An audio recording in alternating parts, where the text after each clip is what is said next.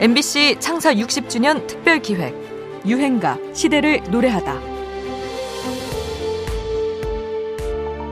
그 음악을 그때 많이 만들고 있었어요. 네네. 그리고 이제 음악을 코드를 갖다가 좀 어렵게 만들고 예. 무슨 diminish 코드다 뭐 ninth 코드다 뭐 seventh 코드 어려운 코드를 막 하고 있을 때 너무 힘이 들어가지고 네.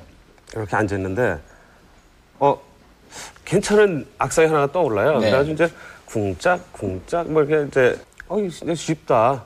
그래가지고 거기다 이제 노- 음악을 입혔죠. 어. 그 전체적으로 노래 만든 거 한 15분?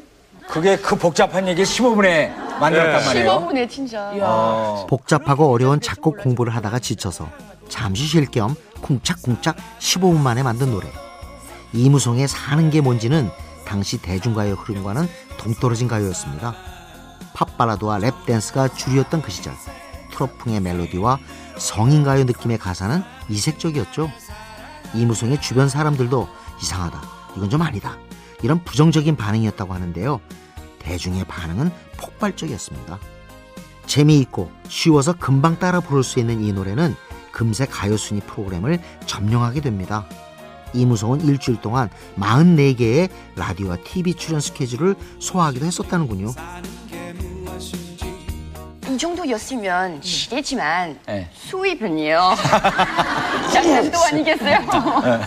수입은 아 정말 없었어요. 사실은 길가에 불법 복제로 다 팔린 거예요. 100만 개가요. 네.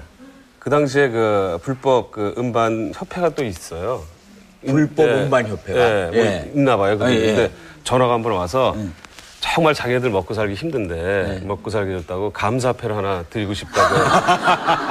야, 그쵸. 그렇게 불법으로 팔려나간 테이프가 100만 장이 넘었을 것으로 추산된다는데요. 아무리 그래도 불법 음반협회에서 감사패를 주고 싶다고 했다니 황당한 이야기죠. 이 유행가 때문에 이무송을 트롯 가수로 기억하는 사람들이 많지만 사실 이무송은 80년에 미국 이민을 간 이후 밴드 음악에 몰두했던 인물입니다. 1983년에는 친형과 대학가요제에 나가 동상을 수상하기도 했죠. 힘 빼고 쉽게 만든 노래가 인생 최고의 히트작이 되었으니 정말 사는 게 뭔지 싶기도 합니다. 오늘의 유행가입니다. 이무송 사는 게 뭔지.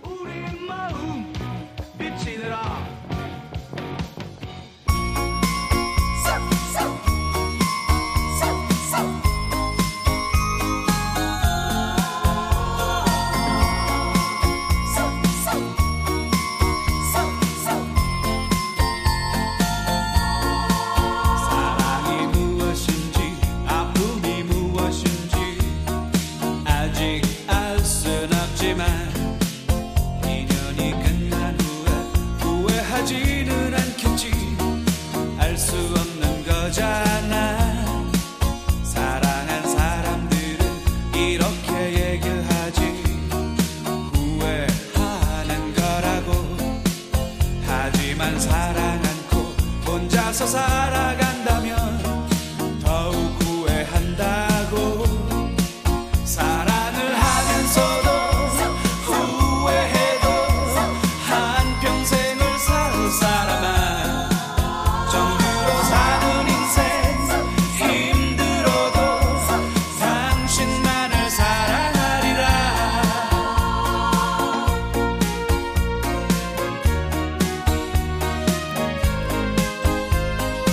MBC 창사 60주년 특별 기획 유행가 시대를 노래하다.